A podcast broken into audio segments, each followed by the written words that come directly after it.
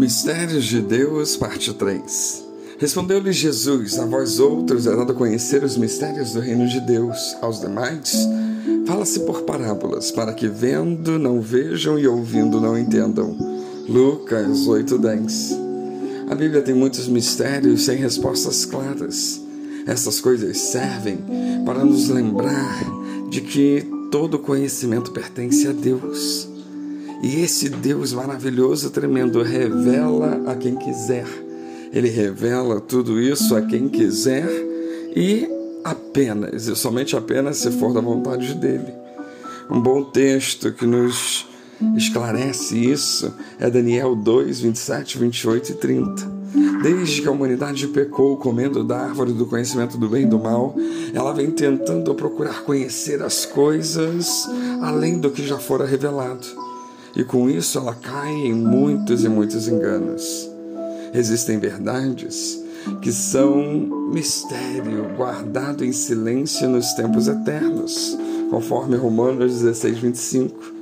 E como ministros de Cristo, somos também despenseiros desses mistérios, mas precisamos entender e lembrar que esses mistérios podem ser revelados de acordo com um propósito especial para a glória de Deus não para nosso benefício, não para o nosso engrandecimento.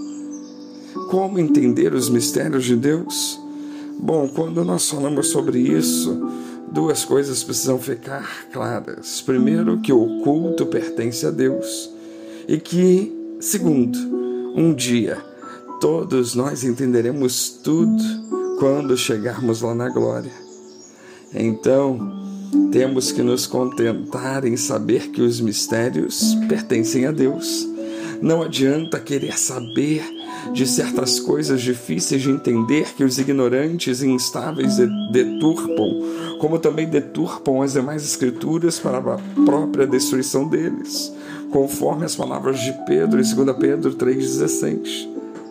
Temos que ter em mente que, ainda que eu tenho o dom de profetizar. Eu conheço todos os mistérios e toda a ciência, ainda que eu tenha tamanha fé ao ponto de transportar os montes. Se eu não tiver amor, nada serei. 1 Coríntios 13, 2. Às vezes queremos conhecer tanto e praticamos tão pouco. Vivemos em uma sociedade com tanta informação, onde apenas a um toque do dedo nós sabemos de muita coisa. Mas a palavra do Senhor deixa clara que não adianta só saber, precisamos viver, precisa-se ter parte disso em nossas vidas. Temos que nos preocupar mais com o que está às vezes oculto em nossas próprias vidas, como o pecado porque não há nada encoberto que não venha a ser revelado e oculto que não venha a ser conhecido. Lucas 12, 2. Quantas vezes temos situações em nossas vidas, quantas vezes temos detalhes que nós fazemos vistas grossas, que não percebemos. Como o próprio texto bíblico diz: olha, antes de tirar o cisco no olho do teu irmão, tira a trave que está no seu. Será que existe algo que nós não conseguimos compreender? Oremos a Deus pedindo que Ele fortaleça a nossa fé para aceitar que nós não vamos saber, que precisamos crer e depender dele. Ou que abra nossa mente para que entendamos através do estudo bíblico, da exegese bíblica, pois Deus é a origem de toda revelação. Paulo diz em Colossenses 2,3: Em quem todos os tesouros da sabedoria e do conhecimento estão ocultos. Tudo o que já foi revelado é o suficiente para nossa edificação, para caminharmos em santidade, para mantermos uma vida prudente aguardando o noivo.